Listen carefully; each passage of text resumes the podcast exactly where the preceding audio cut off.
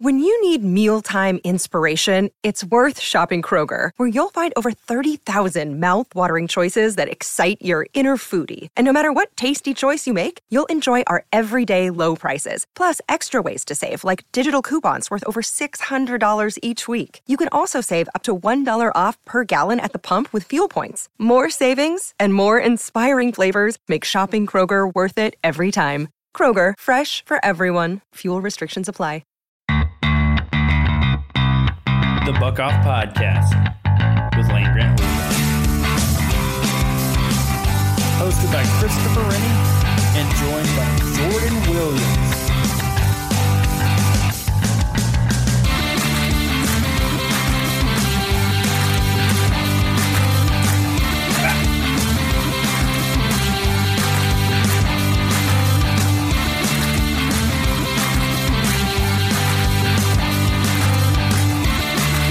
Welcome everybody, this is your host Christopher Rennie with another episode of the Buck Off Podcast with Land Grant Holy Land. And as always, I'm joined by Jordan Williams. How you doing today, Jordan? Man, I'm doing good. Can't complain. How about yourself? Yeah, I'm doing good. You know, it's Wednesday. I've got a lot less energy on Wednesdays and Thursdays when we're recording this. But yeah, we've got a lot to talk about today. We're kind of taking a biggest storylines approach, a biggest questions approach to our final season preview. We've got some news and notes. We're going to make some predictions for the schedule and our stat leaders at Ohio State. But yeah, did you know there's football games this weekend? College football. I can't wait. I'm going to be drugged up legally on some medication after my surgery, just laying on the couch watching the college football game, no care in the world. That's absolutely the dream, honestly. Just laying in like nice sleepy state, just college football on your television. Nothing better honestly than that. I don't think there's any other way you could get through a Northwestern Nebraska football game, but the fans of those programs tend to prove it every year that there is. And I think I know the solution to that. And it starts with beer and ends with maybe another drink of choice, whatever you're kind of feeling. You know, there are a lot of options, significantly more options than there have ever been, because now every single company has some form of cider or whatever they're called. Like, you have the good ones, like the Mike's Hard, the Simply Lemonades, that kind of stuff. Then you have like the bad ones that people still drink, like the White Claws and like whatever, the seltzers, that's what those are called. Every single seltzer I've ever had is nasty. And then you have like the local brewery stuff. Then you have a real beer, and then you have hard liquor, wine. I mean, like, it's, whatever you want is out there. They have like, I'm about to sound like an alcoholic, 'cause I could just name all of these. Have you ever had the Jack Daniel's cans, like their canned drinks? I have seen them. I have not participated in those myself. All of them except the apple one, spectacular. And they're low-key a waste of money, obviously, if you would just rather buy hard liquor and, like, make drinks. But for me, if you're, like, on a limit, if you're, like, I'm going to a party, I don't want to share, or, like, I don't want to, you know, get, like, super drunk, something like that, you buy, it's, like, a little 4-pack, really good. Like, their Jack and Coke, I was like, there's no way this is going to be good. It's actually, like, a really good mixture. Their lemonade one is good. Their honey or whatever. Yeah, pretty solid. So yeah, and there are a million options. With all that being said, drink responsibly. This is a show that is definitely drink responsibly. I feel like, but if you need a drink to get through that game, I understand.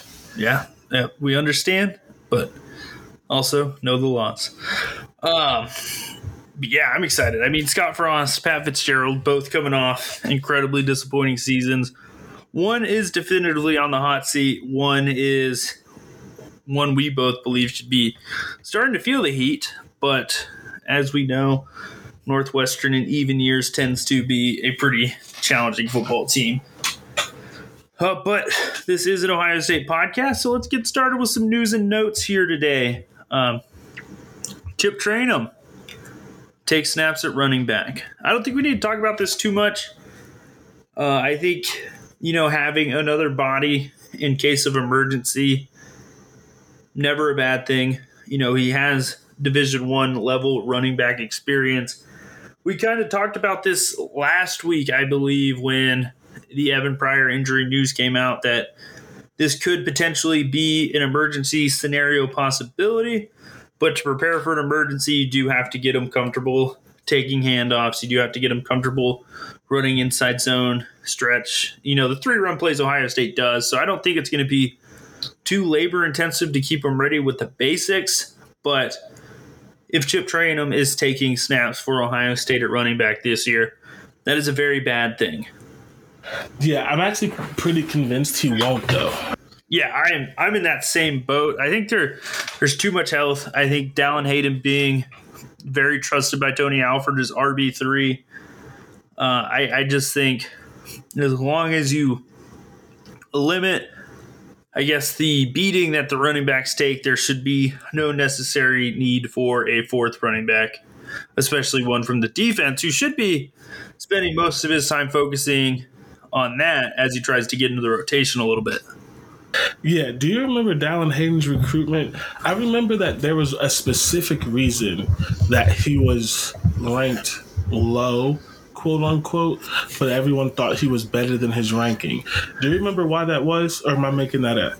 I just remember everyone saying, like, oh, he's much better than his ranking, which wasn't bad, but it wasn't like number three running back in the class, and everyone was like, no, this kid's a stud.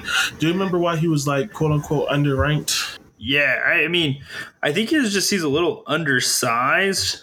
You know, he didn't have a lot of those great explosive. It's like highlight mix definitely did not look like TreVeyon Henderson his 3 years, but he did have like that mix of power, explosiveness. You know, he could carry a few guys on him if he needed to. He's good in short yardage. It's just, I think the combination of a pretty solid running back class on top of him playing in Tennessee versus one of the football power states, and then being a little on the smaller side for most of his recruitment, kind of set him back until his senior year when he got a little bit bigger. Okay. Yeah, I couldn't remember why. I just know that everyone said that he was better than his ranking, and then I watched his tape, and I was like, I could see that. He looks pretty solid. You know, it's always funny when everybody says he's better than his ranking. So when you just think to yourself, like, why don't we change this guy's ranking? But they never do. It's also hard. Like, running back's kind of a hard position to evaluate, I'd say, too. I think we've talked about that before on the show, where it's like there's so many different types of running backs. There's the really big running backs. There's the speed guys. And there's the kind that Ohio State likes, where you need to be able to make those big plays, but like J.K. Dobbins, like Zeke, like Trace Sermon, they were able to get tough yards and run with a bunch of physicality. And I think Dallin Hayden brings that to the table. And he kind of fit the profile Ohio State's looking for more than a lot of backs in his class. Yeah, I don't remember the running backs in his class, to be honest. I know Nick Singleton, who is supposedly a stud and is at Penn State, but is going to run behind one of the worst offensive lines in the Big Ten. Yeah, I mean, it doesn't seem like there's like this overly strong running back class. Like, I know, like you said, Nick Singleton's supposed to be all world and should be like a week one starter for Penn State, but like looking at the rest of them, I just think, you know, it's kind of that mix. A lot of Texas guys in front of him. He's got one guy in front of him from Tennessee as well. So it's really just probably just a mix of all those little things that go against someone's recruitment. And that's just how it is sometimes. Like if you don't go to a national power like Relique Brown, modern day high school, like it does hurt a little bit. Is Relique Brown the little guy that runs like a 4.2? Yep. Yeah. I mean, I wouldn't want him on my team because he's like 165 pounds, but boy, was that kid fast. Yeah. And yeah, I mean, that's just also something I think that goes into a lot of running back recruiting is how you feel about the player, what he brings to the table. Like next year, Stacey Gage is the guy that Ohio State's going to go all in on. And he's that same mold as like J.K. Dobbins, where he's like 5'10", 5'11", but he's like 215 pounds and explosive. Like that's what Tony Alford wants. That's what Ryan Day wants. He wants backs who can do it all. And I think you look at the three guys, TreVeyon Henderson, Mayan Williams, Dallin Hayden, and Evan Pryor, they could all do everything. Yeah, well, so Ohio State has him listed at 5'10", 195 pounds. But he won Tennessee's Mr. Football twice. He was the named Offensive Player of the Year.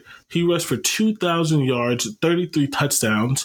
In 23 games, he amassed 4,000 yards, 174 per game, and 57 touchdowns.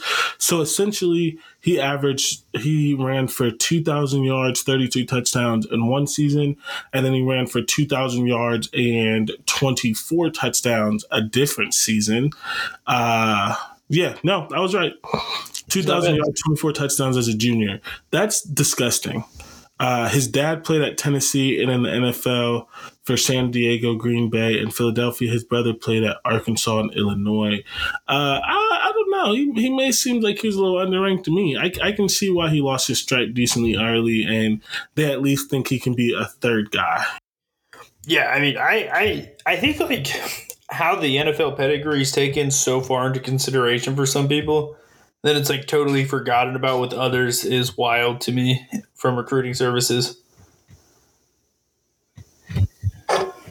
But yeah, I think it was just funny how Chip Traynham taking snaps at running back's a big story. I think it's just coaches doing due diligence at the end of the day, just having an extra option there. Break glass in case of emergency. Those fire hydrants are in apartments and they're in like buildings and stuff. They're not there to use every day. You just need to be prepared and know where they are. All right. Jim Knowles says 75% of defense is installed. We'll probably stay at 75 because you can never reveal too much of your defense, even to your own staff. I like that mindset. It's never complete. It's never fully done. You could always add more. You could always take stuff away to simplify it. And I think Jim Knowles understands the game because I was listening to some other friends of the show and they're just talking about it. It's like, yeah, could you imagine if Ohio State, like if Jim Knowles was on the staff last year and Al Washington ended up at Notre Dame? Now, Al Washington knows the entirety of Ohio State's defense. So you always got to have some aces up your sleeve when you're a coach, and Jim Knowles probably understands that better than anybody. And now I think I'm excited because he's feeling really confident and seemed genuinely excited about how much of his defense is installed and how not effortless it was, but how much the Ohio State players were able to take on. Yeah, and if you listen to his interviews, they're entirely different. He wasn't saying he was not optimistic in the beginning. And it's not that he shouldn't have been optimistic, but it was very much we'll see. Sure, they're talented, but they have to earn it. They have to learn the defense. They have to do this, all of these things that he was setting out. He wasn't just giving it to him. And so for him to be so openly optimistic in things right now, I genuinely think that means that they're killing it, which is really just bad for me because I'm so ready to be hurt again. Yeah, I'm incredibly ready to be hurt again. What you're saying is right. In the spring, Jim Knowles is things are going smoothly. They still have to earn it. We've got fall camp. We still have a long way to go with installing the defense, but I like what I see right now. I like the progress we've made. Nothing definitive, nothing exciting. What, a few weeks ago, Jim Knowles is saying, hey, I wish he said we should be a top 5 defense. That came out of Jim Knowles' mouth, not a player's mouth. That's a defensive coordinator setting those expectations. That is confidence. That is belief. And hearing him talk about not only the starters like Ronnie Hickman, Tommy Eichenberg, Steel Chambers, some of the guys on the defensive line, not only talking about those guys, but the guys who, separate teams, the Court Williams, the Lathan Ransoms, those guys if you're starting 11 can make all the plays, that's great. But if you have 17, 18, 19 guys you feel incredibly confident in to make a play at any time and in any given scenario, and you could use their strengths, that's what it's feeling like Jim Knowles is believing in right now. And you could hear it in the way he talks about Court Williams and the way he talks about Lathan Ransom, the way he talks about Tommy Eichenberg, and the way he talks about Ronnie Hickman, Josh Proctor. Like, he doesn't hold back. Even the corner position was a little concerned about depth. Feels very confident about where they're at right now. Says J.K. Johnson's improved a lot. Jordan Hancock, he talks about him in ways should be reserved for fans. And that's where Jim Knowles is at. So guess where I'm at? I'm with you. I'm ready to get hurt again. Yeah. The one actually thing, and I don't want to – oh, man. Sorry. I'm watching the Little League World Series, and this kid just robbed a home run. He's also like 5'8" at 12, which is disgusting because, like, he's pretty tall. He didn't even jump for it. That is so off topic. But, like, if anyone was watching the game, he just robbed a home run that would have tied the game. That was pretty major. I am 12. $50 bill. Just, like, perfect catch. Just, like top of the glove. Literally 2 centimeters more. And it would have been a home run. And he just, like, just reached back there. That's crazy. I would talk about that forever. I would be 50 talking about the play I made when I was 12. That is wild. Anyways, I don't want to spiral, but the one quote that's not on here that I'm surprised you didn't put on here is I think it was this week when he basically said that I'm fine with Larry Johnson rotating players, but essentially I would prefer if he had a core group. And he also talked about how he's not going to rotate safeties despite how much he believes in them. And that is just not Larry Johnson. That's Larry Johnson's philosophy.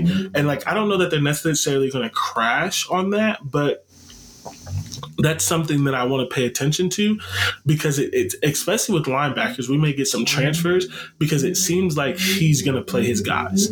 And so while there's a lot of recruitment because there needs to be, there's also seems like there's going to be some like, I don't know how the numbers are going to work, but I'm really interested to see like who plays because it seems like he's like, my defense is hard.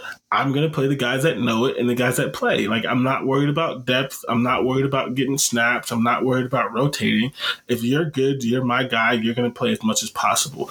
And that is a stark difference from anything Ohio State has ever done, especially in the secondary. I mean, Kerry Coombs was known for having a four to six man rotation of all first round picks that you could just throw out there. And sure, the guy played a little bit more than the others, but they all got a lot of snaps and important snaps in games. So it is an interesting thoughts on that, but it's definitely a change. It's an interesting like philosophical difference that we're used to, and I think especially on the back end I could still see where Larry Johnson's way works for the defensive line. I think you want to keep your big bodies fresh and have your guys ready to go at all times, you know, kind of take the wear off the body as well throughout the game, so they're like the main guys are fresher in the third and fourth quarter.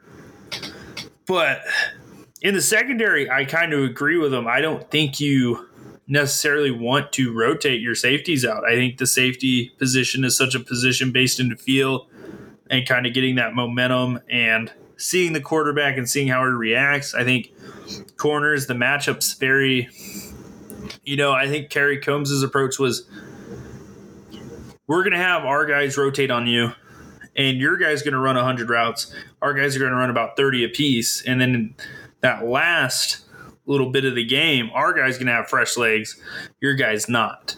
And that philosophy is something when you have the guys. And I do think the corner rotation is probably still going to be 3 guys, 4 guys maybe, but I think the snap count differential is going to be much different. I think it's going to be more a 70 for the main guy, 30 for the understudy at corner. I think the safeties are going to play like 90 to 95% of the snaps. And if you're the matchup for that game, so I fully believe Court Williams and Lathan Ransom are going to have big roles against Notre Dame and Wisconsin. But against a team like Maryland, you're going to have Cam Martinez and Tanner McCalister taking on significant aspects of that game. So in those types of situations, I still think that the snap count's going to favor the player who's matching up versus the traditional whoever you think the starter is. Yeah, I think I agree with that. Going to be really fun to see. Yeah. And I think that's why he keeps mentioning the depth, because he's like, I think like in his circle, he has no idea what to do with it. He's like, I've always just played the guy because I didn't have another guy behind him. So how do I handle this? Because like my philosophy is to play the guy until we can't play no more. It's going to be interesting. I think that's like the stuff like we could talk about, we could really discuss, but we're not really going to know who Jim Knowles is as defensive coordinator at Ohio State until he coaches his first game, and that's really what I'm most excited for. Like I'm finishing up my film article after this. I'm looking at how Oklahoma State was successful against Notre Dame in the first half or the second half of that game. It doesn't really fully translate. Like this is just an idea of how Notre Dame attacked him and how Oklahoma State was successful. There is not a single player on Oklahoma State's roster with the athletic profile as Josh Proctor. And that's going to change a lot of things for Jim Knowles as a defensive coordinator. Yeah, for sure. Very interested by that for sure. It's going to be fun. Next, like the first month, maybe month and a half, if we really drag it out, of the offseason is going to be very interesting, because the review that we can do, hopefully we're celebrating a national championship, but the review that we can do of the defense and actually looking at the defense and looking at the stats and looking at the video and all of that kind of stuff is going to be, because like mid-season, like, right, 6 games in is going to be interesting. Whenever that bye week comes, like that week is going to be interesting. And then the end of the season when we can actually analyze it. And I'm going to have to find a way not to step on your toes. I'm going to bring back Defense 101 eventually, probably midway through the season when I actually have some things to look at. So we're going to have to talk about that to make sure we're not doing the same article. Or we can do a joint article again like we did at one point last year. But I'm tired of talking about it, man. I'm tired of like projecting. Just want to see it. I know you're tired of looking at Oklahoma State film. I had to stop looking at Oklahoma State film. It's weird because they're in orange. Yeah. It's like, it's just weird. I'm like, why am I watching this? And I remember, I'm like, oh yeah, this guy's defense is going to be our defense now. Yeah. All righty. Knowles says CJ Stroud's the best he's been around. And one of my favorite things about anytime Knowles talks about the offense or the opposing quarterbacks, it's like, I've been around some guys. You ever heard of Eli Manning? I was at Ole Miss coaching against Eli Manning.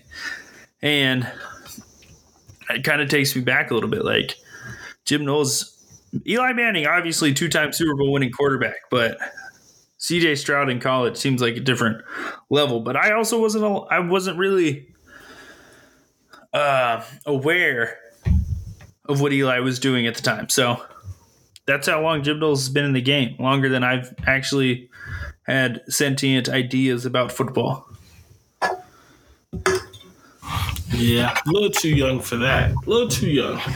But my memories of Eli are in the ugly Giants uniforms. Yeah, but the comments about Stroud being that level of quarterback, NFL first-round pick, like best he's been around, and Jim Knowles has seen, like, not only from the aspect of just in his time on his own teams, but he's been a defensive coordinator against a lot of good guys. Like he was at Duke when Jameis Winston was there. He's seen NFL quarterbacks across from him for decades. And now he's got one he has to practice against every day. And he says the way CJ Stroud diagnoses things, the way CJ Stroud sees the game and how far ahead of stuff he is, like that's just not something you can teach. And it's just something some players have. Yeah, like we've been saying for years, right? Like iron on iron, right? Iron sharpens iron. But when the offense is iron and the defense is a rock, only the offense is getting sharpened. Like, I don't know if that's a good analogy, but the defense was a rock. They weren't iron, so they weren't getting sharpened.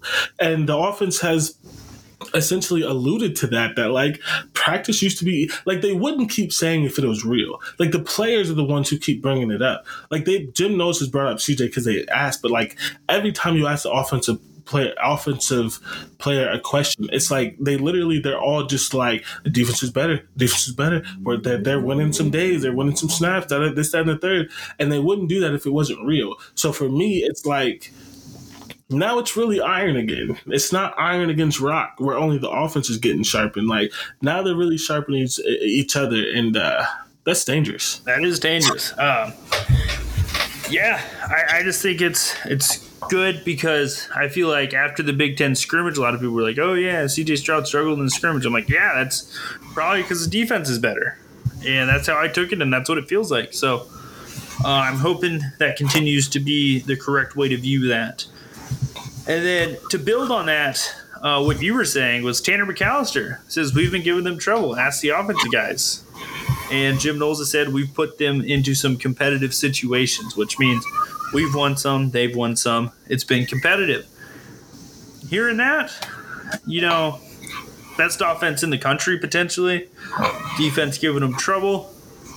Hey, that's either really good or really bad for the offense, and I don't think it's that. So that means it's really good.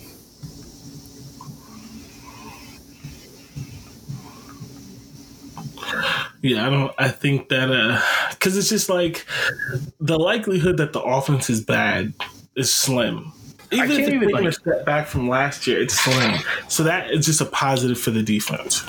I can't even realistically, and this is probably just because I'm getting so excited for the football season. I can't even realistically see the offense being bad, having a bad moment. And I know that's setting myself up for failure, but that's where I'm at. That's how close we are to the season.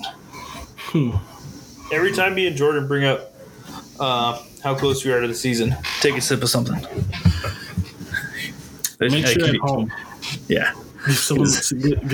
Give someone your keys because it's going to be getting close. Yeah. All right. So, we kind of touched on the news and notes. Not a lot. If you guys want, check out. There's tons of visitors coming for that Notre Dame game, guys who are committed, guys who are uncommitted, a lot of 2024, 2025 recruits. So those lists are getting built up. Bronny's trying to come. Bronny's even, yeah. LeBron James. Which also makes sense because LeBron probably wants to come with him to these things because he's actually a good parent. And they're probably going to knock him out before basketball starts. Yeah. And also, they don't play basketball, so I'm guessing this is maybe the time when basketball play. Either way, he's trying to come to that game is the point. Yeah, LeBron will be at the game. Bronny will be at the game. It's going to be a fun game. And, I was thinking about this. I even tweeted it. It's I think Bronny wanted to go to Duke to play for Coach K. Guess who's not there anymore? Coach K. I don't even think he holds an offer from Duke. I have no reason to believe that he wanted to go there unless he said that. And I think people, underestimate. And I understand why, partially. I think people underestimate LeBron's fandom of Ohio State. He literally grew up in Akron. LeBron's fandom in college teams does not change that much. Now, no, it's always Ohio State. Professional teams, that always changes. But a part of that is, being one of the biggest athletes in the world, and so you want to support the athletes in the city that you're in. So I get making fun of his professional jokes because LeBron has been the biggest fan of every professional team in every city that he's ever been in. The Browns, the Lakers, the Dolphins, the Cowboys. I was a Rams fan. What do you talk that? But LeBron has always stayed true to Ohio State, and if Nike would ever give it up, which I'm not sure they will, but they did for Michigan, so maybe they would. Ohio State is eventually going to be a LeBron school. He only has one so far, and he did it with an HBCU, which makes a ton of sense. But because they haven't really officially announced the LeBron brand yet. He's talked about it, but he's talked about wanting to do it right. So it's still only Jordan, and then Steph Curry has a brand on Under Armour. The LeBron brand doesn't really exist. When that happens, I would imagine, if Nike will give it up, because, I mean, it still goes to the same company, but it's a little different because, like, LeBron's going to get some of that money if it's in his brand. If Nike's going to give it up, Ohio State will 100% be a LeBron school. The basketball program is basically already a LeBron program. So I think – and Bronny spent a large majority of his life in Ohio. So not saying he's going to go to Ohio State for that, but I would not underestimate it as much as people are, because LeBron is genuinely from Ohio. He's not a fake Ohioan. Yeah. He's from here. He spent most of his professional life here in two different stints. His family still lives here. The connections are there. And LeBron has said it time and time again that if he wanted to play college basketball for a year, it would have been Ohio State. And everyone's like, oh, it would have been Duke. And I'm like, why are you like? It wouldn't have been Duke. Ohio State was not a bad basketball team at the time. Like, they were a good basketball, not a great basketball. They were a good basketball team. And LeBron could go one and done, knock it out, win one for the home state, which he should have done. Honestly, I don't think Ohioans could ever even say anything after he left Cleveland if he did that. But that's revisionist history. Yeah. Why go to college when you could be the best player in the world at freaking 19? You're going to be the number one pick. Yeah. I mean, like, I'm taking that every time. All right. So let's get into our 2022 season preview. I came up with a list of questions just kind of from scouring Twitter a little bit. You know, what am I feeling? What have me and Jordan talked about on the show? And just kind of going into like one last, not prediction in this sense, but like we are going to discuss like what needs to be done. And by the end of it, it should end up having us both predict a very successful season for Ohio State when we do the schedule prediction. So to get started, I think let's finish where we left off. Jim Knowles, can he truly lead a Buckeyes defense resurgence? And with that, I don't want to get into like the whole top 10, top 5 thing. You know, I think statistics help tell the story, but I want that feeling, the true resurgence. Hey, this defense is dangerous. Like, they could go out and win you a football game. Like, you feel like the offense can go out and win you a football game every time it plays. I want to feel like the Silver Bullets can win a football game for Ohio State again. Can Jim Knowles bring that level of resurgence in year one? Absolutely. I will say this. In my opinion, I'm going to call them the Silver Bullets, but they'll never be the Silver Bullets, largely because that style of play is gone. The Silver Bullets that we love is a linebacker-led defense that like is like the college version of the Chicago Bears and stuff like that. So I don't think that'll happen, but I think there'll be a much faster, a much smarter defense. You may not see the big hits and that kind of stuff. That's not really a part of the game right now, and I don't think that's what Jim Knowles is going to be teaching, right? But I think you should see an uptick in interceptions and big plays and stuff like that. And, like, it's just going to be fun to watch again. Like, players are just going to be flying around making plays, and I think that – yeah, I think it's going to be different than we've ever seen before, but it's going to be fun, is essentially how I would put it. It's going to be the Silver Bullets of 2022, right? And we're never going to get the Silver Bullets of the 90s or the early 2000s. Like, that's just not how football's played, but I think he can bring it back. I think he's going to lead a defensive resurgence. I think that, although who knows if he's a good recruiter, but I think he's going to make recruits want to play defense at Ohio State again. And if we start getting some players into the league at higher clips, like, this could be a sustained thing. I fully expect that. I have no doubt about it. I think the resurgence is here. You asked specifically in year one.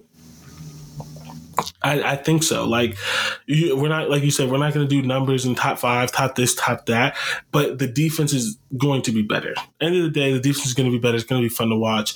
And I don't know if the defense is ever going to win us a game. I don't think the defense can genuinely win us a game until we're in the playoffs and the national championship. Yeah, because I don't know that we're going to face anyone that could handle our offense until we play Alabama and Georgia and like that kind of stuff. But I think that they're going to, we may see some shutouts again. against some, like, they may be so good that, like, bad teams get shut out again. And I think when we get to that higher level, we're not going to be as concerned, right? Because I remember, you know, getting to the Alabama game and being concerned. And this is not to say that we're going to walk in and say, oh, we're going to run over Alabama. It's still Alabama. But it's not going to be as – you remember going into the 2019 Clemson game and, like, that was one of our better defenses, but still, you remember going into, like, the 2020 Clemson game and like, some of that kind of stuff. And it's like, yeah, we have offense. Yeah. But can the defense get any stops? And we're doing this, oh, we just need one or two stops and we can do it. I don't think we're going to feel that way anymore. I think we're going to be like, we're bringing an offense and we're bringing a defense. Now it's just about how we match up in those one or two plays that determine a game against someone as good as Alabama. Yeah, I know. I'm with you on that. I think he really can lead the resurgence. And the reason I wanted to talk about it from like that emotional standpoint is because it sucks watching a defense and never knowing on third down, like not feeling confident at all. Like every time Ohio State had like a 3rd and 4 last year, I'm like, well, they're going to get it. The only time it felt like Ohio State got off the field was when they had them in 3rd and 8 plus situations. So I think Jim Knowles from a structure standpoint, Jim Knowles from a strategy standpoint, Jim Knowles from a disguise standpoint, just adding that level of organization takes them one level. And then I feel like there's been like a self-level of accountability from the players to not let a performance like that happen again. So you take the brain of Knowles, you take that self like motivation from the current defensive players, and you're probably going to have a very intense defense that wants to make plays. That's their gang tackling, people flying all over the place, hitting, and you're going to start hearing the pads clash, and that's really what it's all about. Yeah, for sure. And I think that one thing that's interesting for me is the offense keeps talking, like we talked about before, the offense keeps talking about how they struggle and things like that. Well, the offense has time to figure it out because they see them every day. This is not going to be a defense that's easy to figure out in 60 minutes. So if you get off on the wrong foot, right, are you going to be able to figure out what's going on in 60 minutes? Are you going to be able to make halftime adjustments? That he has a defense that can kind of spiral, that can kind of make teams spiral. And so, you know, it's all going to be on the players. I think that this staff has done a good job from everything I've heard, I've seen, how they talk, how the players talk, that kind of stuff. It's going to be up to the players to really have the mastery and to be in the right spots and to not revert to bad habits and that kind of stuff. So all of that kind of stuff matters. But I think what is there can be special. Yeah, and you just look at the roster, you look at the talent. We're going to talk more about that here in a little bit, but it just feels like there's like a perfect storm coming together. And this is year one, and a lot of these players aren't draft eligible and will be back for one more season after this. So it really has its chance to be a really successful 2 years for Jim Knowles to get started at Ohio State. And any level of defensive consistency. I'm not even going to say like a dominant defense, but just consistency, you know, relying every play like that they're going to be in the right place. You know, other teams' players are going to make plays. That's just something you have to accept when you watch the sport of football, but it's limiting those plays as much as you can. I think that's a strength of Knowles, and that's what will lead to the defensive resurgence, honestly. Yeah, and I want to say this, and I won't rant on it, but a 4.25 does not determine how good you are against the run. So the players are going to make that determination. And when they go out there, if they've really bought in and if they're really talented, well, we know they're talented, but if they've really bought in and they really play the way that they're supposed to play with toughness and grit and a desire to be good, the defense is also going to be good because it's not just about the coaching. The coaching's there, the scheme is there, that kind of stuff is going to be there, and he's going to put them in a position to succeed. But the players also have to put themselves in a position to succeed. And so if there's a bad game, I'm going to be very much watching the players and things like that to see kind of what's going on, to trying to figure out if that difference, if it is scheme or if it's just the players and things like that, because I do trust the scheme and we've seen it work. And so now the players have to work, and everything that they've said is that they are working and have been working. So I think that we should expect that, which is also going to help because, you know, some, you could just tell that there was some dissension in the locker room, and there was some differences with the players and the coaches and amongst the players and things like that. And I said in the press conferences, honestly. Yeah. And I said all the time, like, football is a sport. Like, you need to have the relationship and the desire that you want to run through a wall for the person next to you, and you want to run through a wall for your coach. And if you don't have that, it seeps into your play. And so if they have that on top of better coaches and on top of scheme and other things like that, then it's going to be something, you know, that we're going to be talking about positively for a while, I think. Yeah, absolutely. All right. We talked about the defense. Let's talk about the offense. How good can the offense be? And I put in parentheses on the show plan, 2019 LSU, 2022 Alabama or less. You know, we have seen some elite offenses, and Ohio State's offense last year had a chance to get into that category with LSU and Alabama, but I feel like the defense actually took that away from them. So, are you sure it wasn't up there with 2020 Alabama? Well, 2020 Alabama won a national championship, and I didn't feel like their offense ever slowed down in the second half of their season, where I felt like there was times where Ohio State's defense, like we had the Penn State game, we had the Nebraska offense, Penn State, Nebraska. There were some not necessarily stinkers, but not greatest offense of all time type of performances. I guess that's fair. I don't have much to say about that. But yeah, I think there are two places I need to see this offense improve. Third down efficiency, getting that yard or two when you need it. And then can you go get a bucket when you need it? Can you put the dagger into the opponent when you need it? And I felt like that was something that you saw from Joe Burrow. That's something you saw from Mac Jones. You go back, that's something you saw from even like, you know, that's what those Oregon teams did with Chip Kelly, even though not to the same extent. But, you know, anytime you have the blood in the water, you're the shark circling, can you make that final blow? Can the offense do that? And if they do those two things, I think they have a chance to possibly even statistically get past those two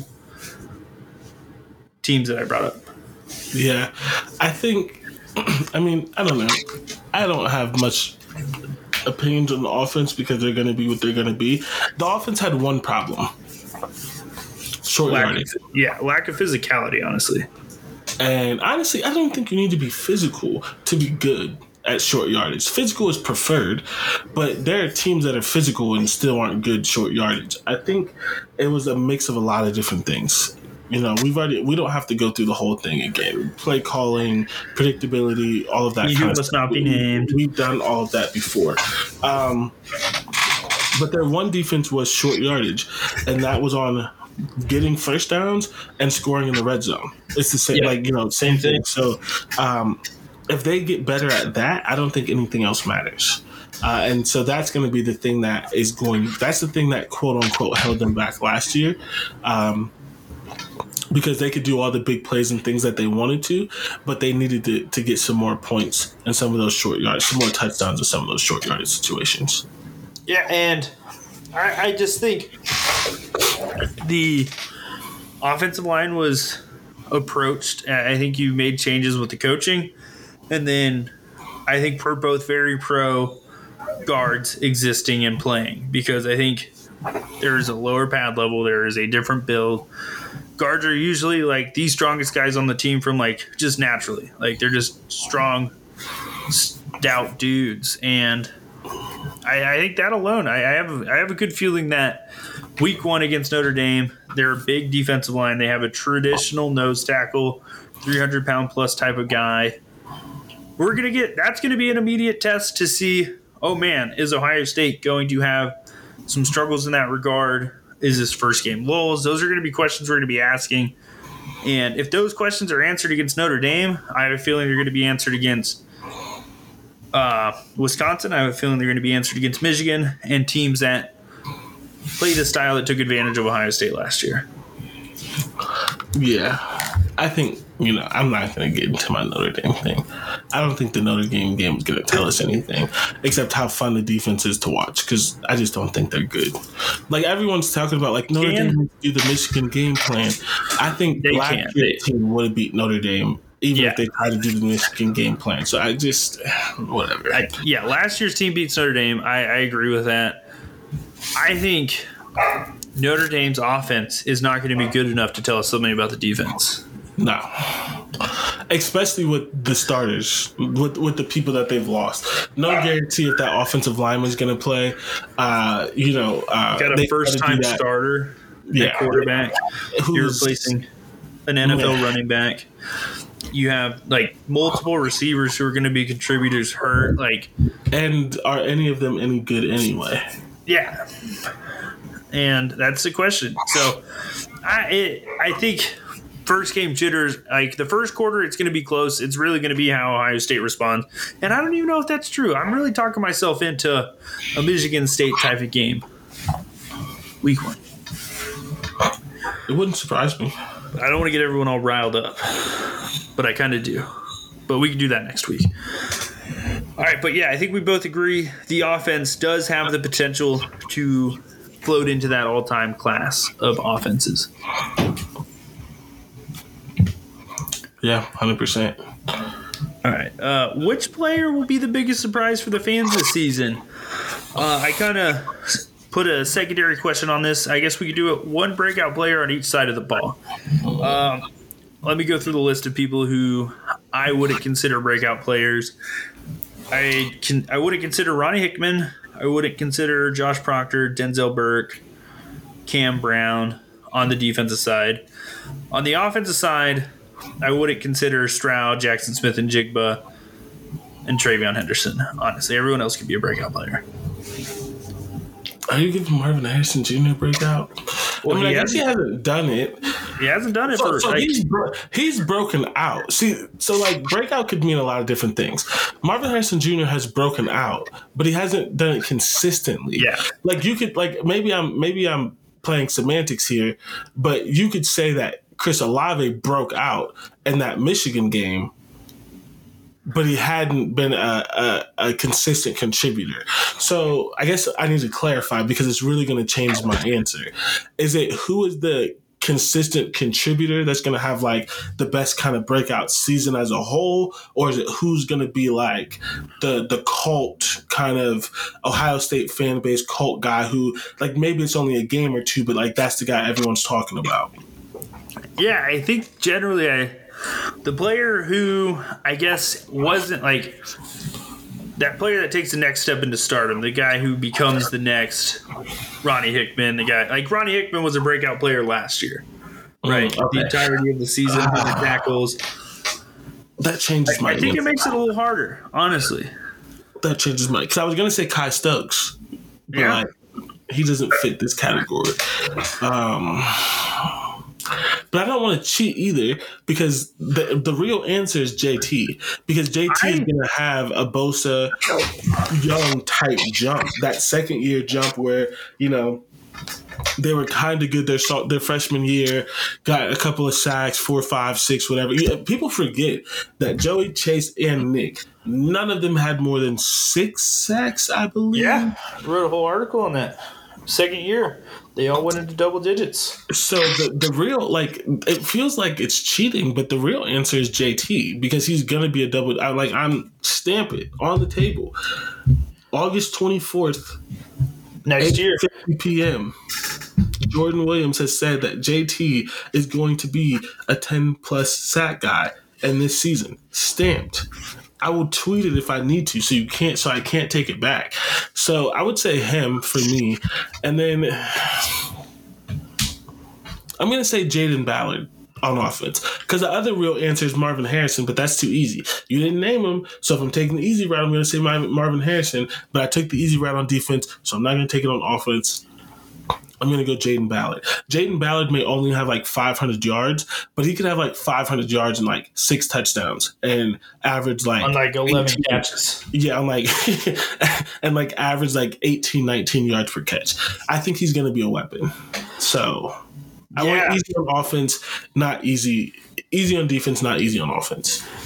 Yeah, I think so. For me, I was gonna stick with I'm gonna kind of go with like a low, like a. He's not even gonna be like a big time like. He's gonna be a little bit of bulkier because it's gonna take people like us to respect him.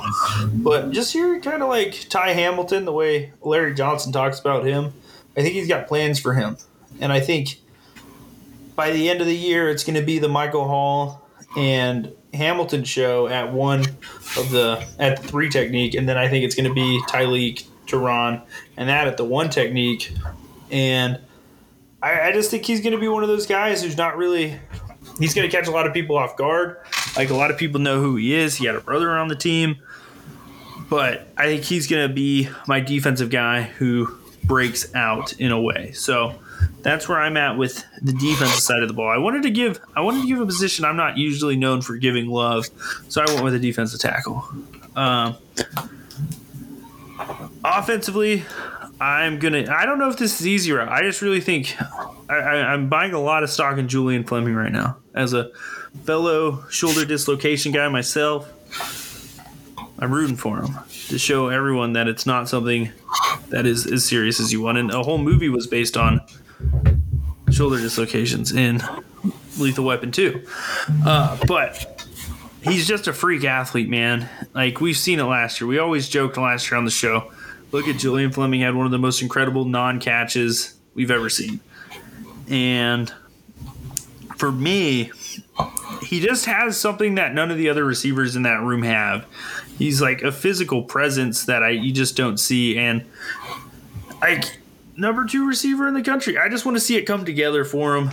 If it's not this year, I don't think it'll happen at Ohio State. So that's another reason my partiality is going that way. All right, I need you to stand on it. Is he going to be a first-round draft pick next year? And before you answer, I want you to remember, and before the fans roll their eyes at my question, wide receiver is a position that you can have one good year and get drafted first round. It happens all the time. So stand on it. First-round draft pick next year? Yeah, nope, yes or no? Yeah, I think so. Put you on the spot. Honestly, just off of pro day and combine, he could work himself in. Book it. Because this is his 4th year, right? Third. Is it his 3rd? Yeah, 3rd year. Hold on. Did we get Jackson and Julian in the same class? Yeah, it was Julian, Jackson, and then who was the other guy? Oh, my God. 2000s, baby. Jesus Christ. He looks way older than me. That's not cool. But this is only his 3rd season? Yeah. Why is everyone acting like he's such a big bust? I mean, I guess number 1 wide receiver in the country, like, kind of thing. But, like, it's fine that he hasn't played his first 2 years. We had Garrett Wilson and Chris Olave. Yeah, I honestly don't, like, he's been battling injuries. He came from a place where he came from a single wing. He was Megatron, like when Megatron played at Georgia Tech, but in high school. Like, he was going to have some growing to do. Yeah, class of 2020. Yeah, and I remember everyone saying that. Like, the dude was like, he, like you said, he was Megatron. Like, there were times where he was only wide receiver on the field, and it was literally just like, okay, go do something. We'll throw you the ball.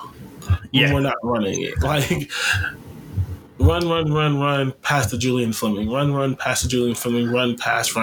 And they all went to Julian Fleming. Yeah, think about this. Julian Fleming, Jaxon Smith-Njigba, G. Scott Jr., and then you had Mookie Cooper, all top 100 receivers. 2 of them are going to play receiver. And maybe G. Scott ends up as a tight end. I don't have any tight end questions on the show because I don't even think we need to do that. Nah. Why waste our time? All right.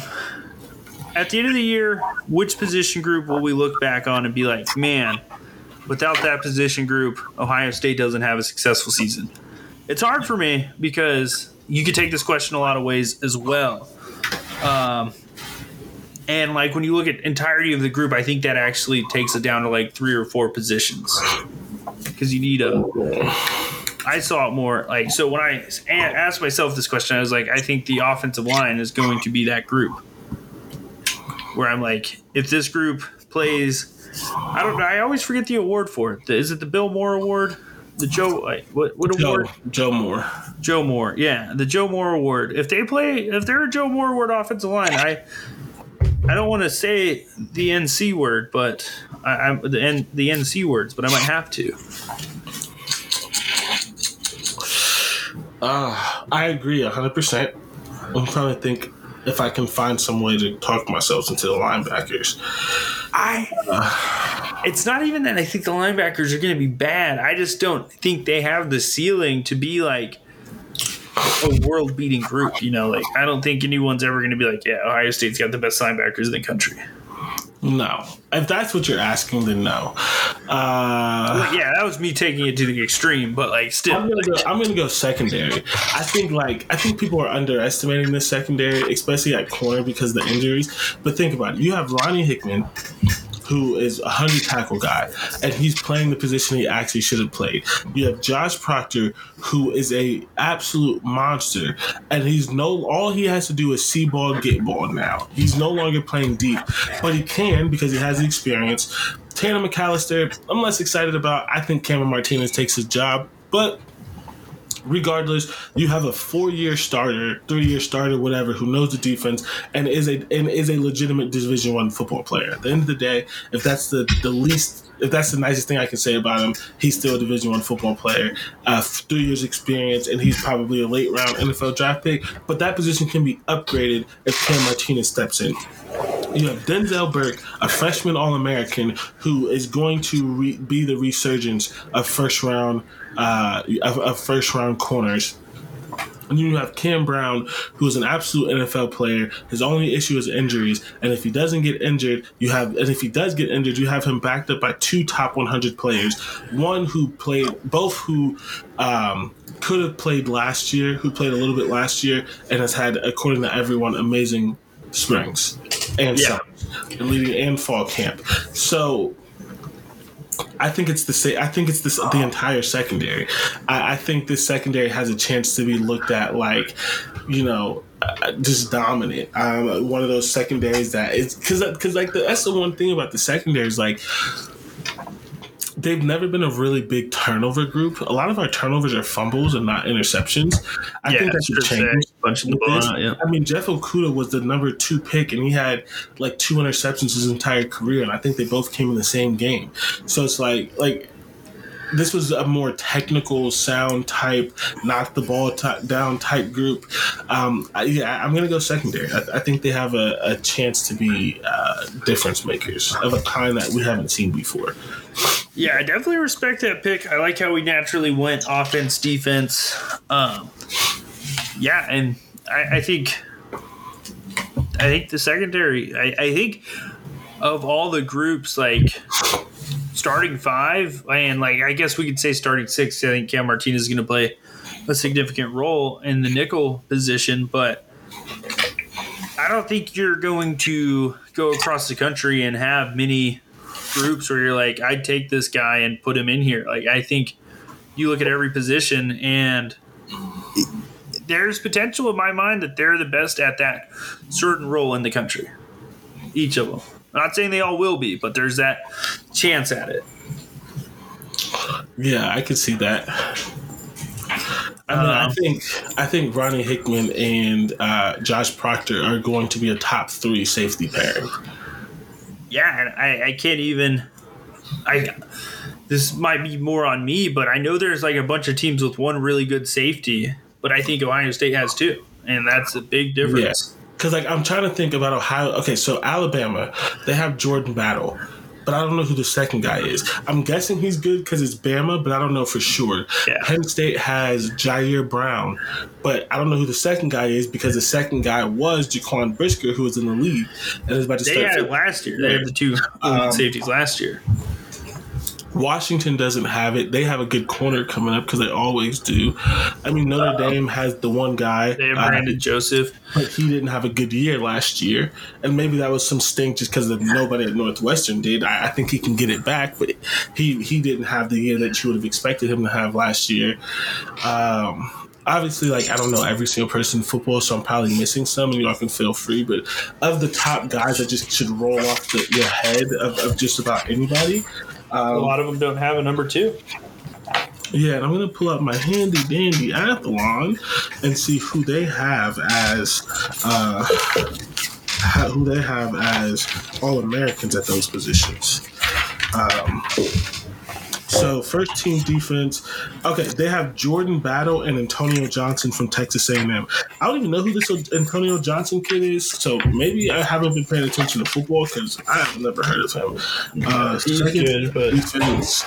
They have Brandon Joseph and Jalen Catalon from Arkansas. I feel like that's probably a lazy pick that they just tried to do because he's in the SEC. And then Clemson, they have Andrew Mukuba, who's actually pretty good. He's a sophomore, but he does not have a running mate. And Jair Brown, who again, so this is six players. Maybe nobody individually they could be better. But you combine them, yeah. I don't think there's better. Like, I don't think either of those six have a second running mate that equals them out. Like, if you took an 88 and an 87 and averaged that out, it's better than a 91 and like a 78. Yeah, for sure. All right. Mm-hmm. I think we're on something. Yeah, but I think those are two big groups we can really highlight on. We're going to take a quick break here. We got a few more. Let me ask you a safety question really quick. Is old boy going to start at Iowa? I haven't heard anything about him. Who is that? You know what I'm talking about. Iowa, the only person that would really care about on Iowa. No. Safety. I said a safety question. The guy that we lost to Iowa from Iowa. Oh, Xavier Nwankwo? Probably not this year. Why not? They have that one guy. What's his name? He's a DB. He's Riley Moss. Yeah, I still don't think he's going to. They don't play young players there. Interesting. I thought that was one of the reasons that he was going to go there. No, I honestly really do just think it was I want to stay home. Athlon doesn't even have him in the 2D. That's kind of surprising. I haven't heard anything about him, and you would think you would hear more about such a highly. And this is not me doing that thing where like he's not going to be a good player because he didn't come to Ohio State.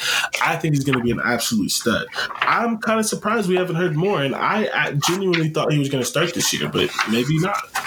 Yeah, I mean, I don't know.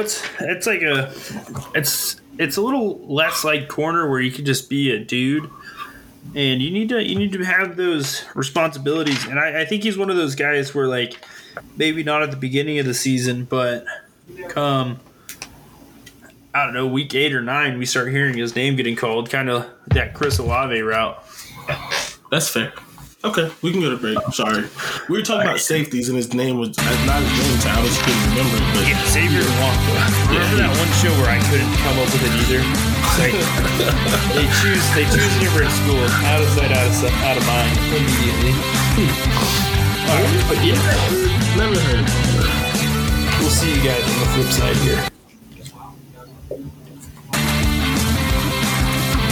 Welcome back to Business Heroes, Christopher Reddy. We're going through our final Buckeye Ohio State 2022 season preview. Just talking about questions we have, questions we've kind of been seeing around on the team going into the season. And then we're going to get into a quick round of stat predictions. We're just going to go back and forth, say what we think is going to happen. And then, yeah, I think we'll finish these questions up, what we've got. Couple more. I think this one's a quick one. Will Ohio State have two players invited to the Heisman ceremony? Yes. Betting odds here. I don't have the actual odds because they keep changing. Stroud's the favorite. That's not a good sign for him to win, but I don't really think that's a bad sign for him to win either because it doesn't feel like there's a lot of guys who are going to run away with it this year except Stroud and probably Bryce Young. This is unfair. But Stroud is almost guaranteed the Heisman because I just cannot see them making Bryce Young back-to-back. I don't. Like, they didn't make Tebow back-to-back. I want to clarify, this is not me saying that Bryce wouldn't deserve it. I think that there's like a lore with back-to-back, seeing that one person has only ever done it and it only ever has two. And it's almost that thing with like the MVP where like there's like a LeBron bias and you can't do it. When it has to be so spectacular MVPs because you've won so many and they want to give it to another guy. And this is also not saying that CJ won't win it outright, but if CJ and Bryce are in the same atmosphere and they're the only two, I don't see a single way that Bryce wins it. I just don't. Yeah. I don't think that sports media, right or wrong, because it's probably not fair to Bryce, will make him a back-to-back second player ever to be a two-time Heisman winner. Yeah, and think about this. I know, like, Jaxon Smith-Njigba will probably get Heisman votes if he has a year we're predicting. But Will Anderson got robbed a little bit last year. And if you're the best player on a great defense, and you're going to take away votes from your counterpart on the other side of the ball. Like, you can't be like, because a big part of that's like, man, this guy's the reason this team was so successful. That's like a separating factor in the Heisman Trophy. You know, with Tim Tebow, you had the running back, I think his name was like Jeff Demps. Then you had Percy Harvin. Both guys stepped up even further the next year, and their team just generally wasn't as successful. And you have a bunch of people with voters' remorse for not voting Will Anderson and things like that. I'm not saying it's fair because Bryce Young could genuinely deserve to win the Heisman. I just don't see a single way that he can win it. Yeah, so to Ohio State getting two players there, I really feel like it's going to be the reverse Mac Jones, Devontae Smith, where I think Stroud wins it and Jaxon Smith-Njigba has such a good year as a receiver that he gets the invite. It's like, hey, like, yeah, like, CJ Stroud's going to win it, but you deserve an invite too because you really did help him get here. Yeah, for sure. I don't think TreVeyon Henderson will do it this year, but if I had to put a futures bet down right now for a player to win it in what's next year, 2023? Mm-hmm. Yeah, in 2023, I'd put my money on TreVeyon Henderson because I think he's going to have that opportunity to be a 2,000-yard back for Ohio State. With that first-year starting quarterback. Yeah, yep. A first-year starting quarterback who's not CJ Stroud. Yeah. He won't be CJ Stroud or Justin Fields. Could you imagine if he was, though? Could you, like... Yeah. I like, as much as I like Kyle and as much as I like Devin Brown, I just can't look at them and say, man, I see Justin Fields in those two. I don't. Because, I mean, maybe we're building the folklore for Justin Fields as an athlete because in like 10 years, people are going to be like, yeah, Justin Fields is 245 pounds. He was 6'8". He was a creative player at a video game. And I'm like, yeah, you're right. I remember that guy. But, yeah, I think two players is fair. Maybe not fair. I think that was the wrong word. I think two players is still a reasonable expectation with what we project the offense to be. Yes, 100%. This kind of loaded question. We honestly kind of already talked about it, but I think we could do like a Spark Notes version for this. What will the defensive rotation look like at all three levels? I think the defensive line is going to be the same. Like, I don't think Larry Johnson's going to concede much on that, except in possibly crunch time. Linebacker, I do not think there's going to be a lot of rotation. I think four guys play at most, unless there's that third linebacker in the game. 3.5. Yeah, and I honestly, if CJ Hicks develops, he's 3 to me. Who are your 3.5? You got Tommy and Steele, obviously. Yeah, Tommy and Steele, and then the third guy. So my third guy is hard because my third guy would be Reed, but he's probably my half. Reed is my half. I say that because I think there are going to be some games where they want a linebacker and not a safety. And I genuinely expect, and the reason why I think Reed is winning that battle is because they moved Palier Note to Leo, and he was supposed to have that position. So I don't know who the other guy that would be there is going to be there, but I genuinely think it's going to be Reed Carrico. So he's my half because he's going to split that with the big safety of Court Williams and Lathan Ransom, depending on the game. So then my third guy, ooh, that's hard. I don't think it's Chip. I don't think it's. I think I said this when he came in that Chip was a year away, that he wasn't going to do the Steel Chambers thing because Steel Chambers Steel wouldn't have been a like if it was the choice of the team. Steel would not have been a starting linebacker last year. Yeah, that too. So it's not Chip. Who else is there? I mean, there's Cody Simon. There's Taraji Mitchell. There's some older guys. I'm glad that you – there you go. So I think it's going to be Cody Simon until people realize that he still can't read the defense and C.J. Hicks develops, and then it's going to be C.J. Hicks. I don't think that Cody Simon's a good linebacker. Yeah, I think he's a great athlete. I don't think he's a good linebacker, and I think he's going to work his way off the field because – no, he's going to do some things wrong. Unfortunately, I hate to say that. I hope that I'm wrong because I don't want to wish bad on anyone. But I remember, like, half the time all I watch is linebackers, and he's never made a what's the word? He's never flashed, honestly. Thank you. He's never really flashed. He's never really stuck in my mind, and I think it's partially because he's not really where he's supposed to be at a lot of times. Yeah, and last year he was a starter, and then he got beat up, and then he never really played much again. Yeah, and so that's such your gross. All right, most likely player not being talked about to end up as a first-round draft pick next year. Paris Johnson Jr. would have been my answer, but he's been in too many mock drafts. CJ Stroud's projected to go first overall by like multiple mock drafts, and Jaxon Smith-Njigba's a top three receiver, which means he's a first round pick, and it's mostly just a flavor of the week for an NFL team to want him. I don't know, honestly. I don't think. So, I have two answers. I have one and a half answers. I'm cheating. Answer half is Ronnie Hickman. And the only reason I say that is because safeties do not go in the first round often, but I could see a 27 through 32 team that needs a safety being able to take him. Especially, you have to think if you all pay attention to the NFL, you guys probably know this. The safety market is being reset. The Saints just let go of Marcus Mays because they didn't want to pay for him. The Jets let go of their safety a couple years ago, traded him to the Seahawks. Where did Minkah Fitzpatrick come from, who didn't want to pay him, so he went to the Steelers? The Dolphins didn't pay him, and he went to the Steelers. So that's becoming a common thing. So I think if Ronnie Hickman – because he can play both, right? So you've seen him as a strong safety. He had a year, 100 tackles. Now this year, yeah. So I could see him kind of slipping in on a team that doesn't want to play a safety, kind of like what Dax Hill did with the Bengals because they don't want to pay whoever their safety is. Jesse Bates. They don't want to pay Jesse Bates, so they essentially drafted Dax Hill. So I'm going to say him for defense. And then on offense, I'm going Julian Fleming because wide receiver is a position where all you need is a year. And if he passes his medicals with the shoulder thing, and I think he can do it. So, yeah. Yeah, I think I already mentioned Julian Fleming as a yes on that.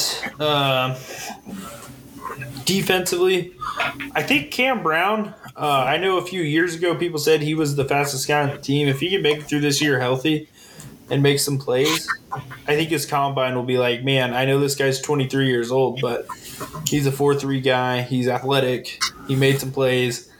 He's got a ton of experience. I think he could be a guy who messes around and plays into that range as long as his job's not taken by a younger guy, obviously. DeJuan Jones is interesting to me. He's a right tackle. He's big. If he could show people that he has the athleticism to be a swing tackle, 31, 32, a team desperate for tackle depth, I could see it.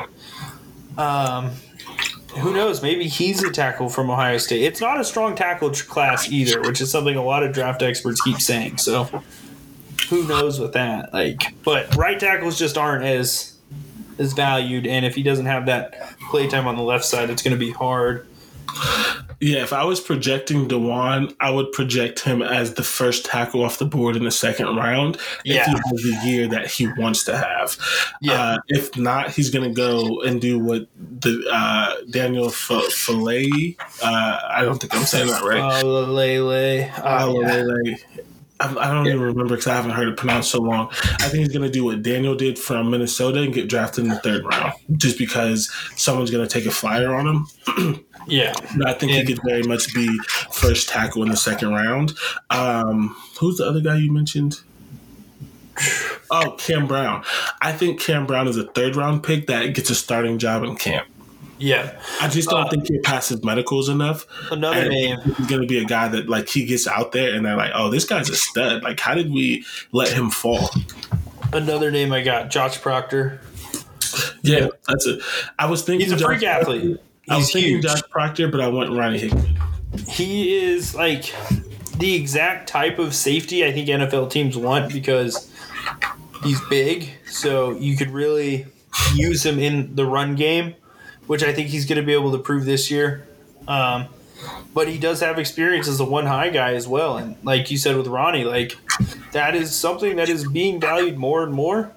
And I know one of the guys, the Browns were making their roster cuts, and Ronnie Harrison isn't the best safety, but he could do so much. He's big. He could cover slot receivers. He could play the deep middle. He could do everything, and that made him a little bit more valuable than some of the other safeties on the roster. But I think it's a combine for Proctor that really does it too. Like, but I think the half's good for him too because safeties just aren't first-round picks often unless they're super freaks. Yeah, I think that's very real. And so, of the two, while I think Ronnie Hickman would be the one that they like more because, I mean, if you think about it, Ronnie Hickman is going to be a better free safety than Josh Proctor was. So then the question is Josh Proctor going to be a better strong safety? And maybe, but it's going to be hard to prove that, especially for people counting statistics, because there is no way in hell Josh Proctor is a 100-tackle guy. Yeah. If Josh Proctor is a 100-tackle guy, I will – like, I don't know what I'm going to do, but I'm going to do something, and it's not going to be positive. Yeah, I mean, we were happy for Ronnie to get to 100 tackles, but we're also like, a safety should never be in this situation.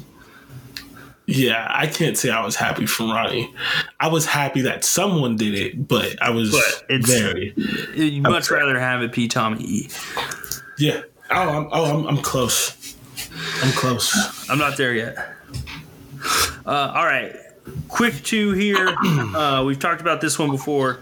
I'm not that worried about the depth concerns anymore. I think once you get into the season, yes, like people are going to get banged up. It's a part of the game.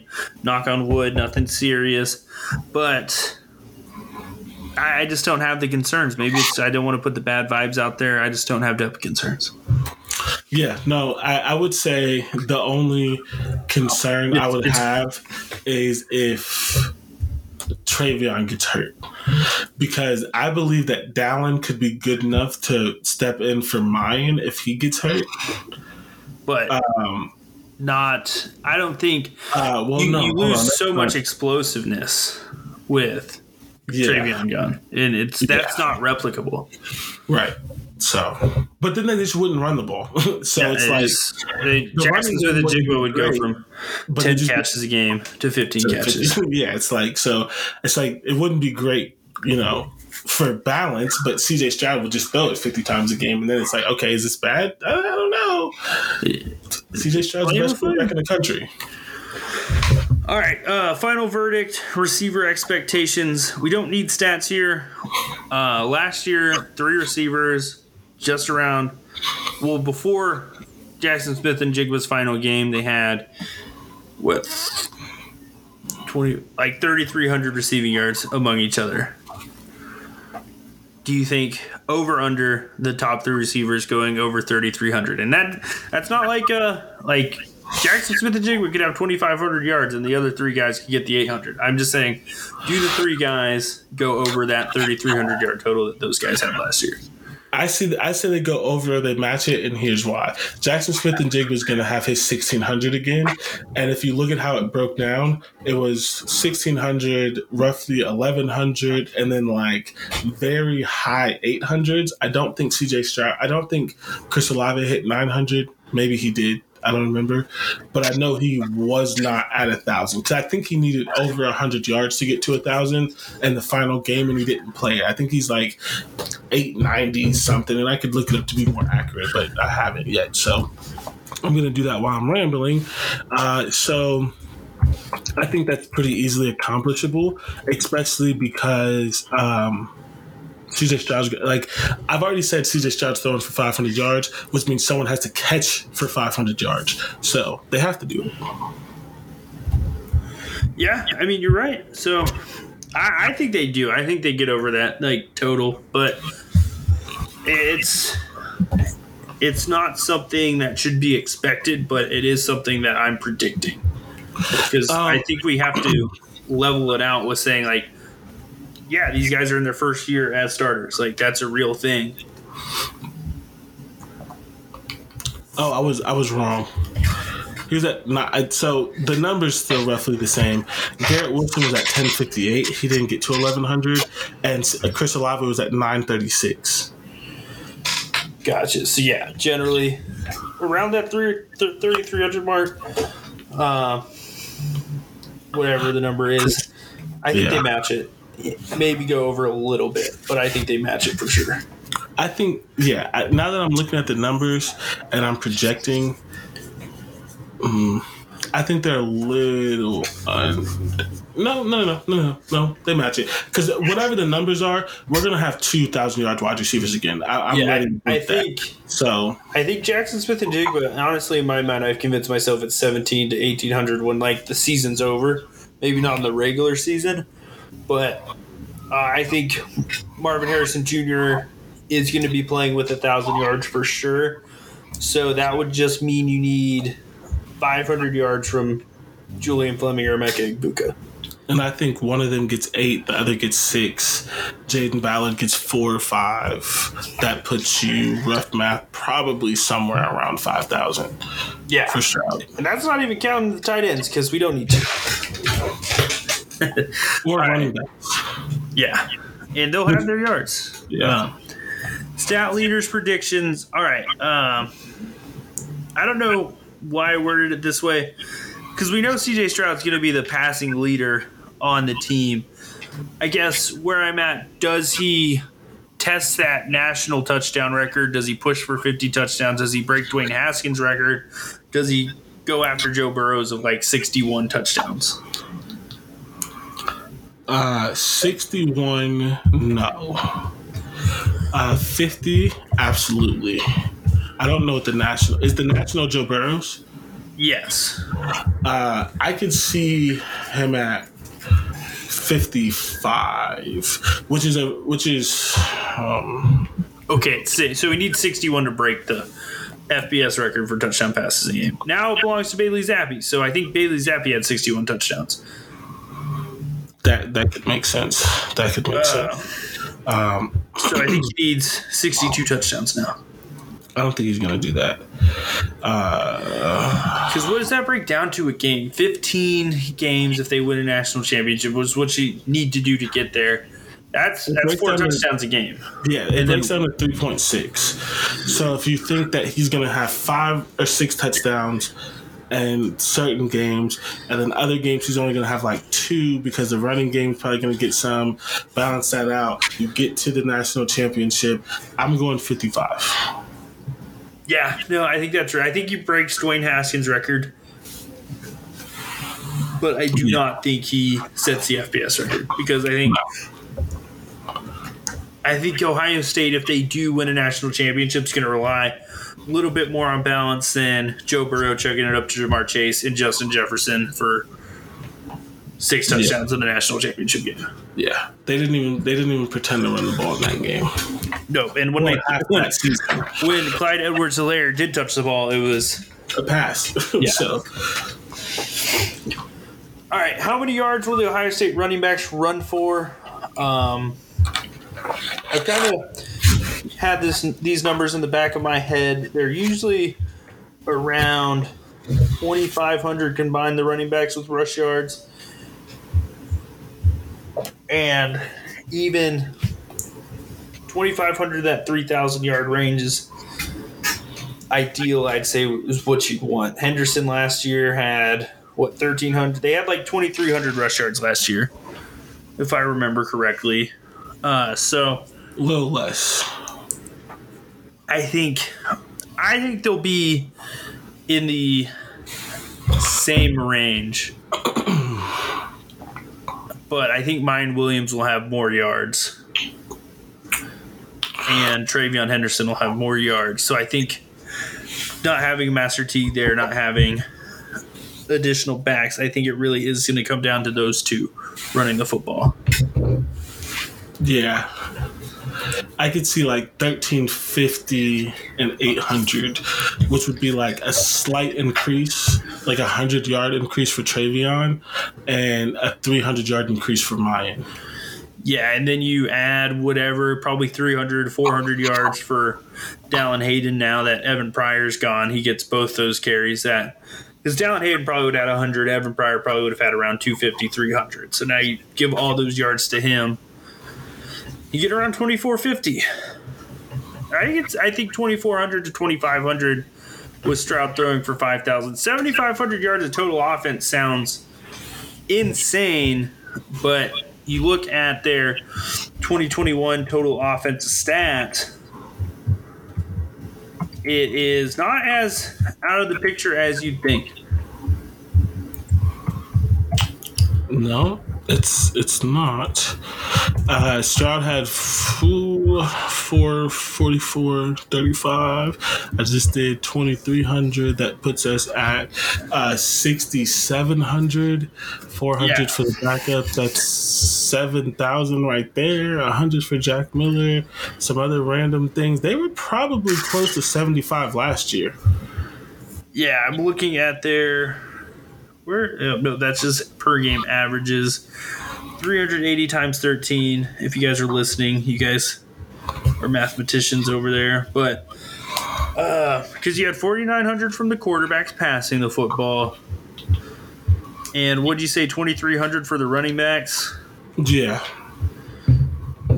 Yeah, so that's what, like 72-ish? Yeah, 71, 7,200-ish. Yeah. I mean, you get that just if Stroud has 600 more yards. Yeah. So I think that's where they end up. All right. Oh, will JSN have better stats next year? I think he has more touchdowns. I think he has slightly more yards, and I think he has less catches. Fair. Because he had a lot of catches. And I think he's going to make more big plays, but I think teams are going to scheme a lot towards not letting the Utah game happen. You can't scheme that. Yeah, they tried. They tried their best. Can't. Clark Phillips guarded him a lot, and Clark Phillips is an NFL corner, first, second round level corner, easily. And a lot of people are like, oh, I did against the running back. No, the running back was covering Marvin Harrison Jr. Yeah, he wasn't covering Jackson there. Yeah, so I think JSN has better stats.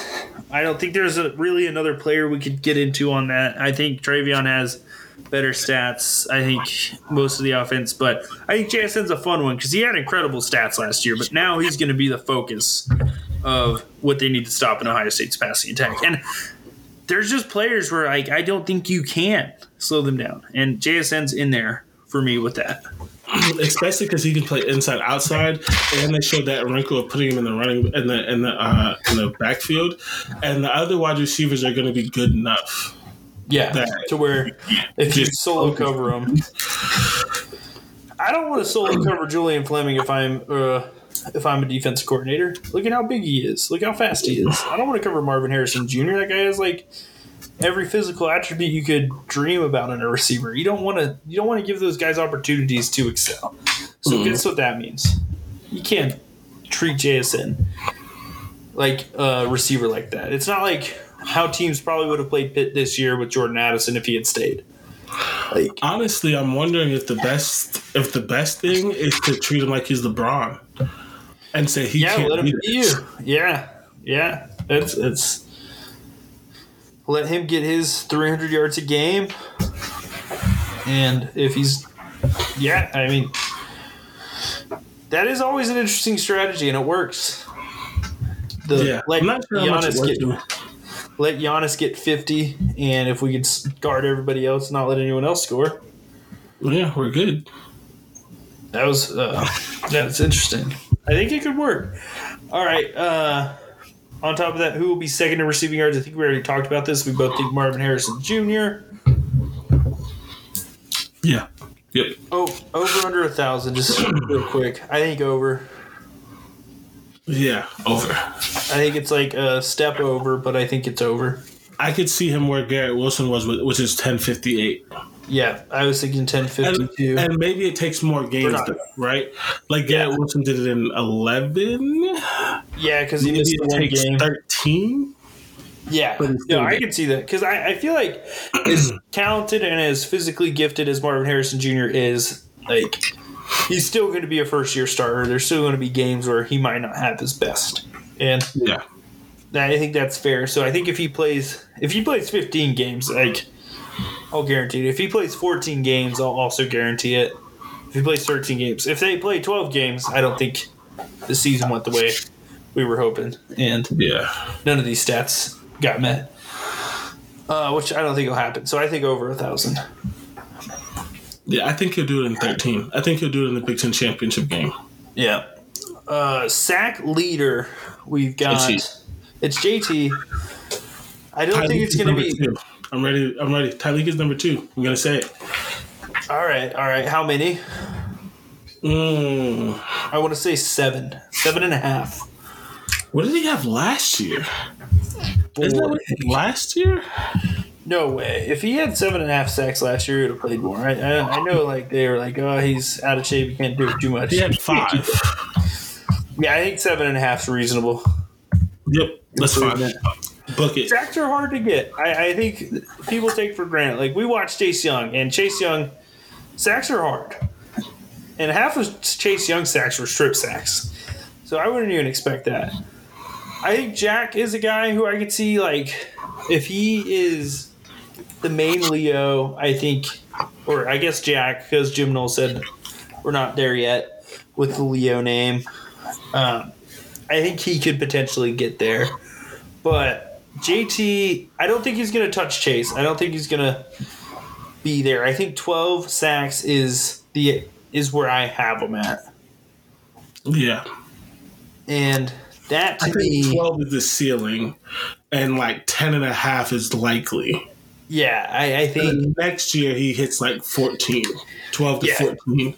Because I think something we also need to remind ourselves about is JT is a good pass rusher, but his skill set is based in his all-around ability as a defensive end, and I think that's where his strength is. I think he's going to have a lot of TFLs too. I think he'll have like 18 or 19 TFLs. Because of 12 sacks plus 7 more in the run game. So I think that's a dangerous area for him to make a difference. That would be a huge jump. Last year he only had 4.5. Yeah, so but that's we've seen it. We've seen the stats. It happens. That's the trajectory. And I think if you get 7 or 8 from Zach Harrison, you get 7 or 8 from Jack Sawyer. That's too much.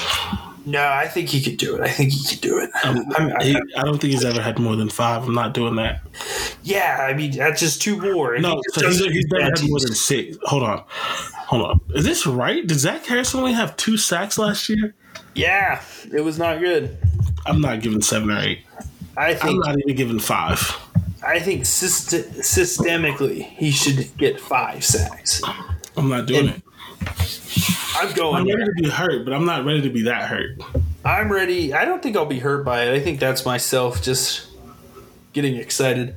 But I think Ohio State reasonably should have around 50 sacks combined. That's where I'm at. He had two sacks, 6 tackles for a loss. Hey, he got close a lot. I'm not doing it. On that one. I've been hurt by Tyreek Smith. I've been hurt by Zach Harrison for multiple years. I'm ready for them to step up. They owe me that. We're like Ari Washington in Texas. Yeah. I'm like a lot of people in Texas. Tackle leader. I got Tommy Eichenberg. I just think he's going to have like 115 tackles. Especially if he's going to play as much as Jim Knowles is alluding he is. Yeah. I'm there. Book it. Tommy Eichenberg, 100-plus tackles. And if he doesn't have 100-plus tackles, I still think he leads the team in tackles. It's not if he's going to have it. I said it. It's going to happen. All right, mark it down. August 24th, Jordan puts his name on it. I'm not there yet. Not putting my name on 100 tackles. But I will put my name on him being the leading tackler. Second leading tackler, I think that's important. I hope it's not one of the safeties. It should be Steel Chambers. Oh, it'll definitely be one of the safeties. But it should be Steel Chambers. It's not. I think it'll be Josh Proctor. Yeah. I think Tommy will have 100, whatever. Proctor will have 70 to 85. And then I think, honestly, Steel Chambers is like the fourth leading tackler with like 50. What did he have last year? What did he have last year? Oh, that's a low number. No, it's not. Cody Simon had 54 last year. Yeah. Only 2.5 were for a loss, though. Ugh, it's gross. And he played in 12 games last year and didn't make a name for himself. Ugh. Steel Chambers had 47, 5.5 for a loss, 1 sack. Yeah, I'm trying to think about let's go to the game log. I think that'll help us a little bit too. Because the 47 tackles is not a lot. But if you get a look at it from a game by game standpoint, which I think we have to, because he didn't start playing linebacker till the middle of the year. Because he was a special teamer at first. And then when they made all the defensive changes, his first game was probably at linebacker against Akron. So, yeah, I mean, that's a lot of games. 10 or so games. He never really had – he didn't have a double-digit tackle game. So, if he has 50 tackles, that's growth. And I'd take that. But I think – you'll probably have Tommy, Ronnie, or Josh Proctor, Ronnie, and then Steel Chambers if everything goes right. I don't think his defensive linemen just don't get into that number of tackles. I think it'll be. I think it'll be 4. I think it'll be Tommy, Ron. I think it'll be Tommy, Josh, Ronnie. Is that what you just said? Yeah, that's what I said. Okay, I thought you only said 1 safety. Yeah, I think it'll be 4. And then interception leader. I look back. It does not take a lot of interceptions. Denzel Burke. I mean, so I thought about that. He was a former receiver. If the ball is in his direction, he should be able to make the interceptions. But how often is the ball going to be in his direction? Enough for 3. 3. All right. I think it's probably going to be – I have Ronnie. He's not a pick guy, though. I want to say Ronnie, but I just don't know. Ronnie had 2 last year. 2. Can he double it to get 4? Because I think 4 – if anyone has 4 picks, they're leading Ohio State in interceptions. I mean, our leader last year was 2. We had a bunch of guys with 1. Yeah, we were not good at that last year. We had 7 guys with 1 interception. 8 guys – with 1 interception. I think we had like 14 total. Is that not good? How many interceptions did you have in a year? I feel like 20 is probably where you start thinking it's good. Really? Yeah. 20 is not exceptional? Yeah, I don't think 14 is good. 14 feels low. I don't know. Statistics, like, for being the statistics guys, I like certain statistics.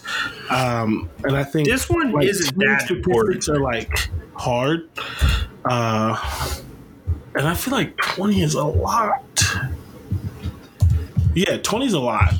20 is a lot. There's only two teams last year that had 20.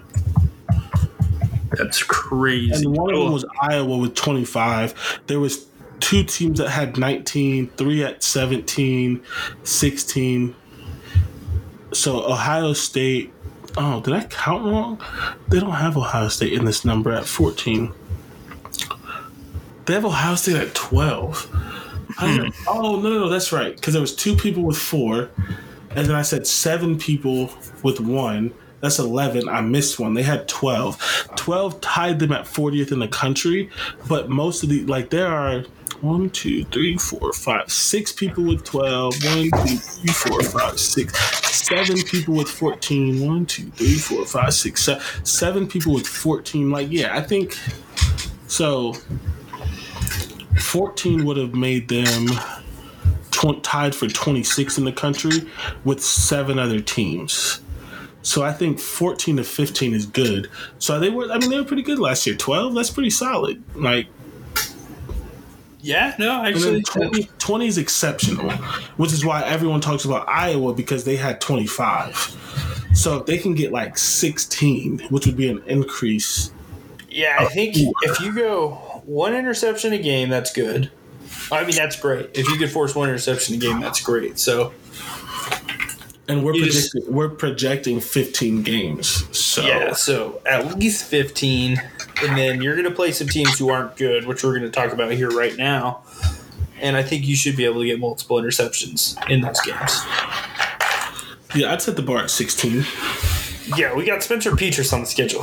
Like, that should be 2, easily. That should be 4. Come on. Tyler Buckner's throwing 2. Yeah, Tyler Buckner. Game of the season? 3 touchdowns, 3 interceptions last year. That's Tyler Buckner. He's throwing 2 for sure. 1's in the first quarter. Pick 6, Denzel Burke. Hey. Calling the shot. Book it. All right, but yeah, that's our leaders. I don't think we've done a full-on schedule prediction. If you guys want to go look back in the feed, I think the reason I wanted to do this wasn't really to do full-on predictions. I think we've gone into great detail that we both think Ohio State will win all 12 games. But we're going to go through all 12, score prediction. If there's someone special, like if it's just like a guy, like we don't need to bring him up because we'll be talking about them once we actually preview the game. And then final record prediction, we're going to go in and we're going to tell you why we feel that way. So first game, Notre Dame, score prediction. We could change it to Friday of, but right now, your score prediction going into the season.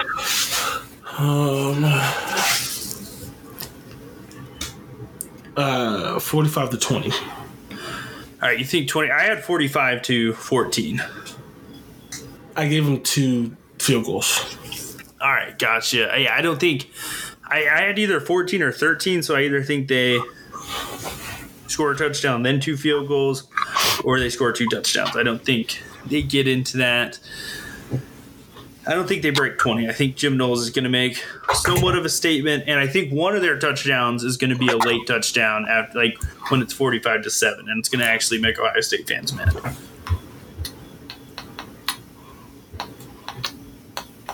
Like they'll score like down 45 to 7 with like 3 minutes left in the game. I think that's what makes it 20. Okay, that's where you're at with that. All right. Yeah. I agree. I mean, I think we're in the same ballpark. I think Ohio State's offense is too much. I don't think Notre Dame has the offense to keep up, and I think it's going to be a nice little fool's gold for Ohio State fans right at the start because Notre Dame's offense is bad. Yeah, because I think they score 10 or 13 points before half because first or second drive they're going to score a touchdown because the defense is new, and then they're going to have one more good drive where they end in a field goal, and that's when the defense starts to take over. So then within 2.5 quarters, they just need 10 more points. Any interceptions, fumbles, any good field position, that's a field goal there, and then a touchdown in the fourth quarter with like 2 minutes left against the third string with CJ Hicks out there. CJ Hicks and Kai Stokes, they're not scoring on them. No, it's going to be the guys after that. Yeah, I'm going to stick with 20, but it could easily be like 16, 3 field goals and 1 touchdown. Yeah, I think that's a good one. So we've got 1-0 Ohio State. And the next two we don't need to spend much time on at all. Arkansas State. 66-0. Yeah, 66-0, 66-3. I don't know. It's not going to be close. The Toledo Rockets. Ohio State likes to go a little lighter on their Ohio locale, the little brethren, So I don't think it's as bad as the Arkansas State game, but not because it can't be. I just think the foot off the gas aspect, it'll be like 56-10, honestly. I was going to say – that's funny. I was going to say 55-9. That's 1 point off of both of yours. Yeah, so I think 3-0 is very much safe. I wouldn't call Wisconsin a trap game because I think you've got two very – So Notre Dame's going to be tough. You're going to throw out your experience. You're going to throw out the players you trust the most. And then Arkansas State, Toledo, you're really going to get to test the rest of the roster, see what they're made of. And then Wisconsin, I think, is the first game we're going to see the real 2022 Ohio State football team. Yeah. Score prediction, though? Wisconsin up these up games. 17. I think that's where I'm at. I think I was going to say 41-14. I don't know how they get 41, but I think that's what I was feeling. 41, 5 touchdowns, 2 field goals. Yeah, I think that because Wisconsin's got a very good red zone defense. They play tough, and I think early it's going to be a little nerve wracking. But I think Ohio State scores 2 touchdowns late. It's going to feel a lot like the Penn State game to me, where it's like this shouldn't be that close, but it's not going to be as ugly. Okay. Yeah. What did I say? I said 38-17. 38-17. Yeah. I think Wisconsin, it's really going to test that thing everyone says that you hate to talk about. I'm not going to bring it up. We don't need to. But the 4-2-5 can defend the run, guys. That's not why they couldn't stop the run last year. Literally. I don't. I just like. My only question to people who think about this, what defense do you think half of the NFL is playing? What defense do you think half of college football is playing? Like when you watch, do you only hear 4-2-5 or do you not actually literally – 4-2-5 is rampant in the NFL. It is so rampant that players are fighting for the nickel to become a position and all at the total role. And designating for Pro Bowl and All-Pro so they stop getting put behind corners. It is rampant.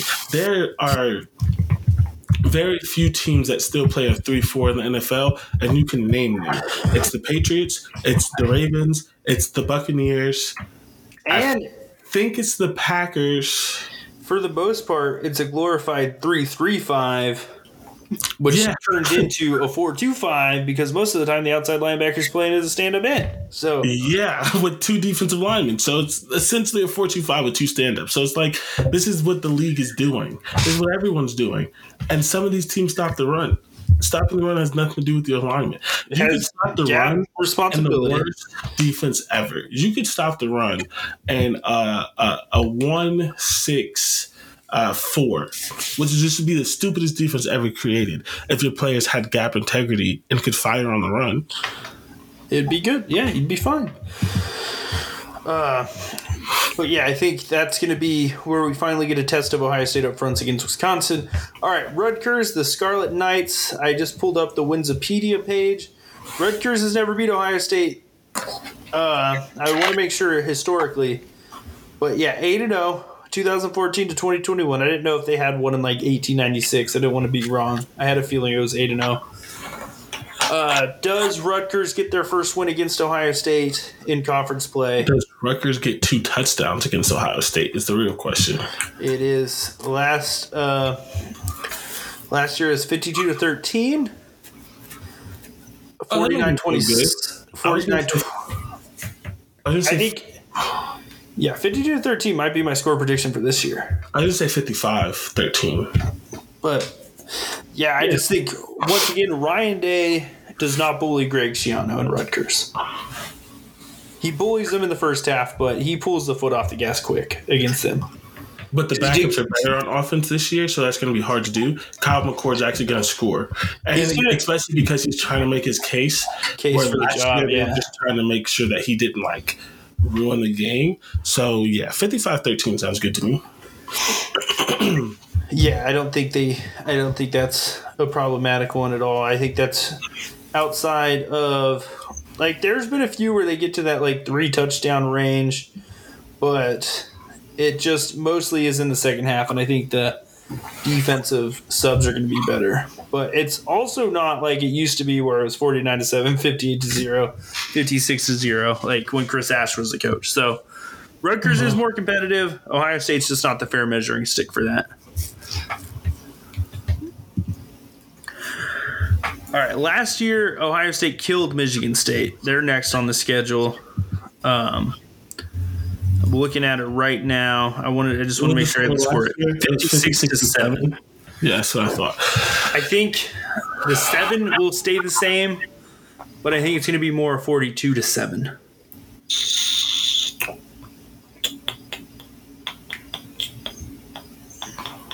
I just think it's in East Lansing. They're going to have the grass tall. Ohio State always starts slow in East Lansing. So I think it'll be I don't even think it'll be 7-7 early. I think it'll be 7-0 until 4 minutes to go in the second quarter, and Ohio State's going to score twice before the half and just blow it open. I'm going to go 41-17. Yeah. Jaden Reed is good. Jaden Reed's a guy. So he's going to get a touchdown. Yeah, I'm not a believer in Peyton Thorne, and if the pass rush is better, yeah, because our defense wasn't good last year, and they held them to 7. Yeah, it's hard to lower the points on offense because I don't think their secondary is going to be good, so it could really just be the same. Yeah, but I think playing in East Lansing, getting to East Lansing sucks. It's a gross field. What did I say, 41? Yeah, you said 41. I'll keep it.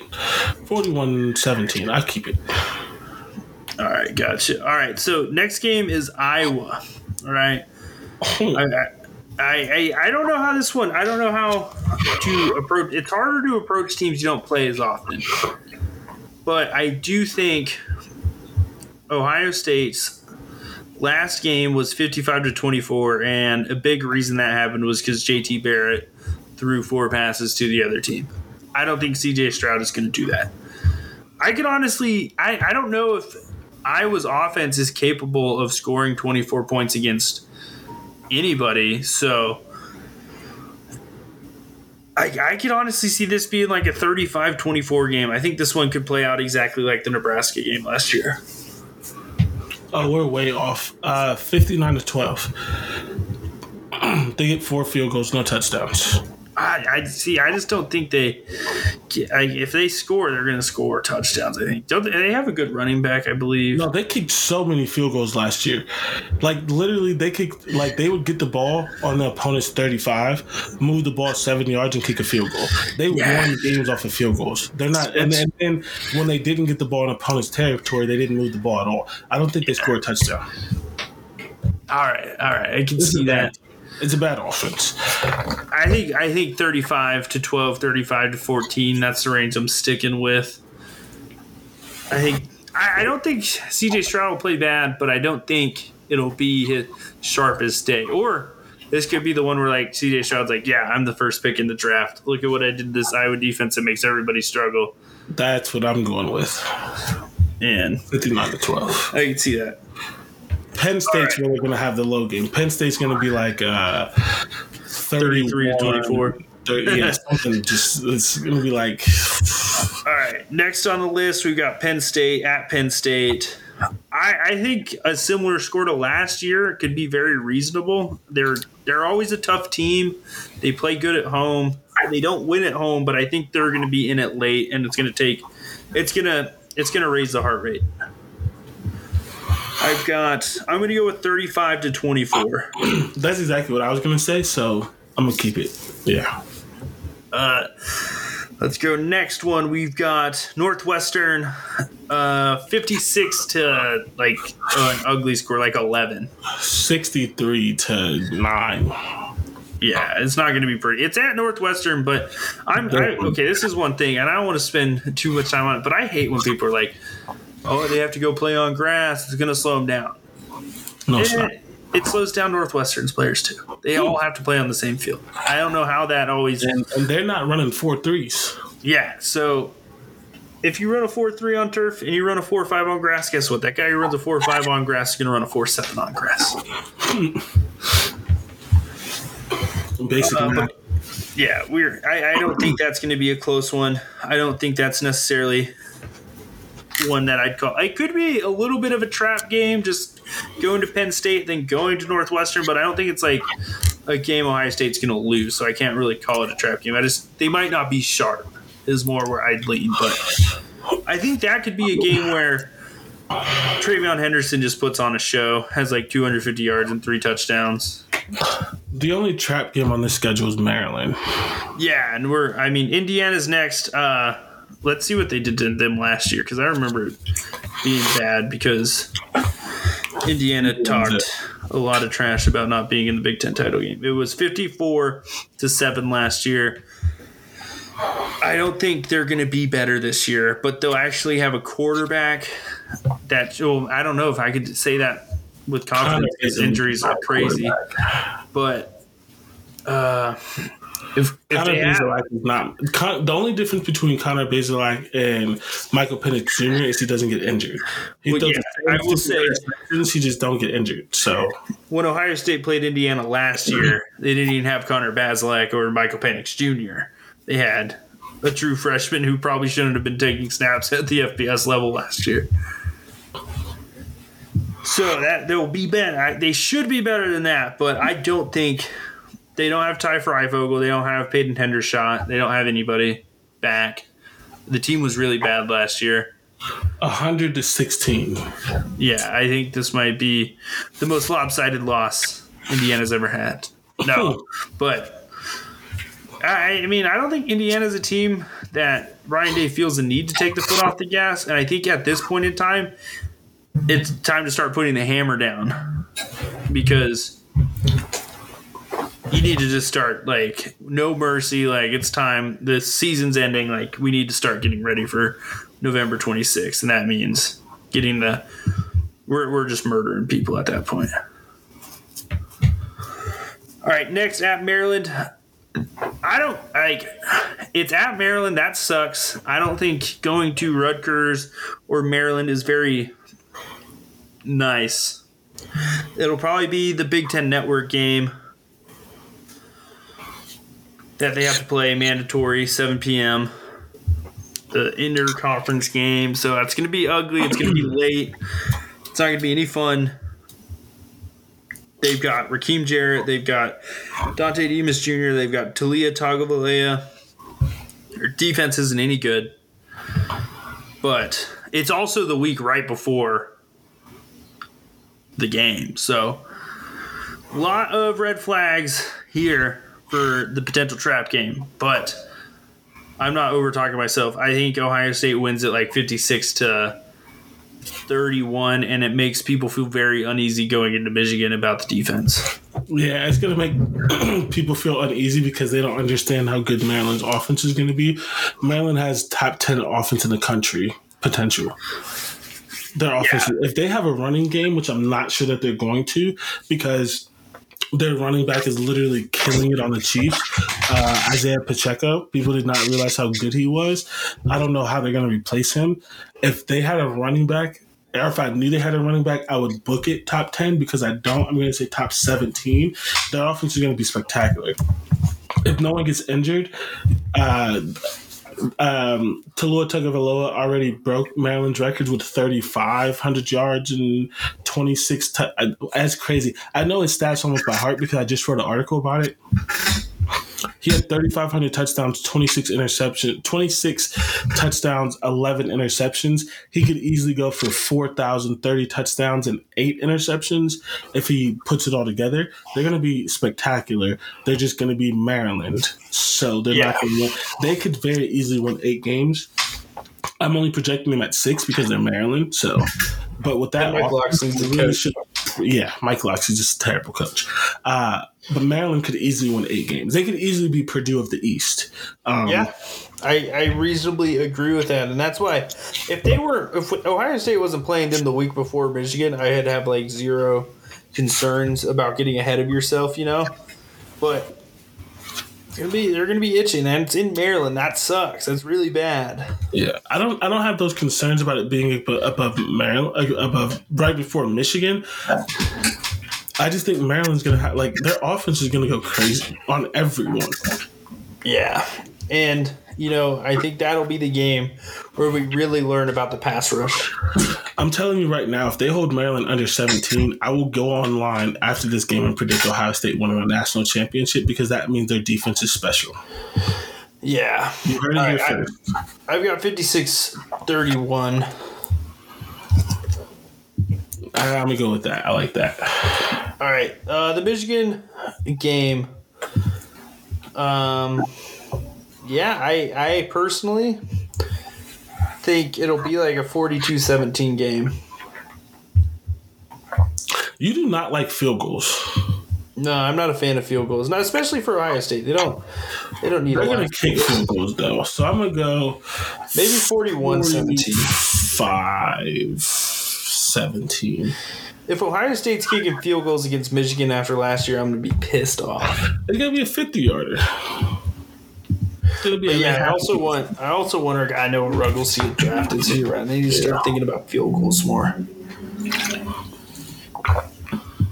I just think it's 12 p.m. Eastern on Fox. It's in Ohio Stadium, in the shoe. It's just there's going to be so much anger going into that game. I just think if Ohio State could harness it. That's the word I was looking for. It should look a lot like the 2019 game.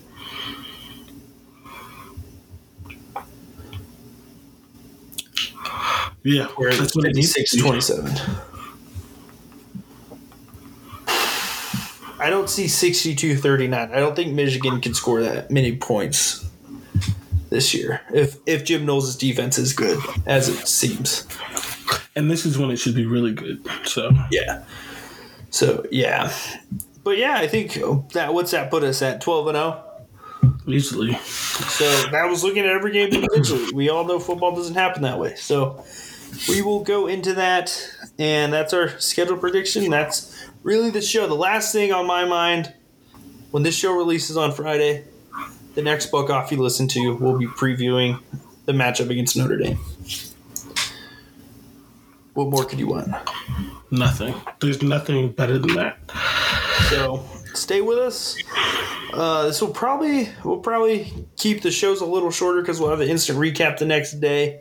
It was a fun off season. I'm glad we did this. I'm glad we made it through it. I don't think a Buck Off missed a show from the time the season ended to now. So.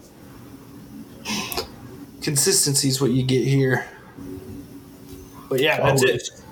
At Chris Rennie CFB, you can find me. At Buck Off Pod, you can find the show. Jordan, where can we find you? You can find me at JordanW330. And we'll be tweeting all season long. So make sure you're following us for everything outside of our podcast and writing that we do.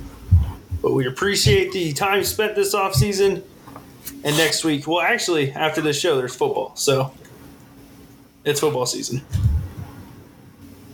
Doesn't get no better than that. It really doesn't. Football season is best time in the world.